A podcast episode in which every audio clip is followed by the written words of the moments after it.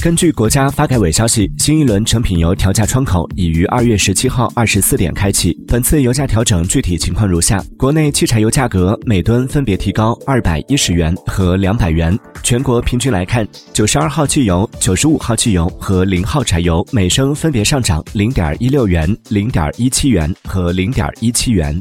央视财经记者算了一笔账，按一般家用汽车油箱五十升容量估测，加满一箱九十二号汽油将多花八元。 음.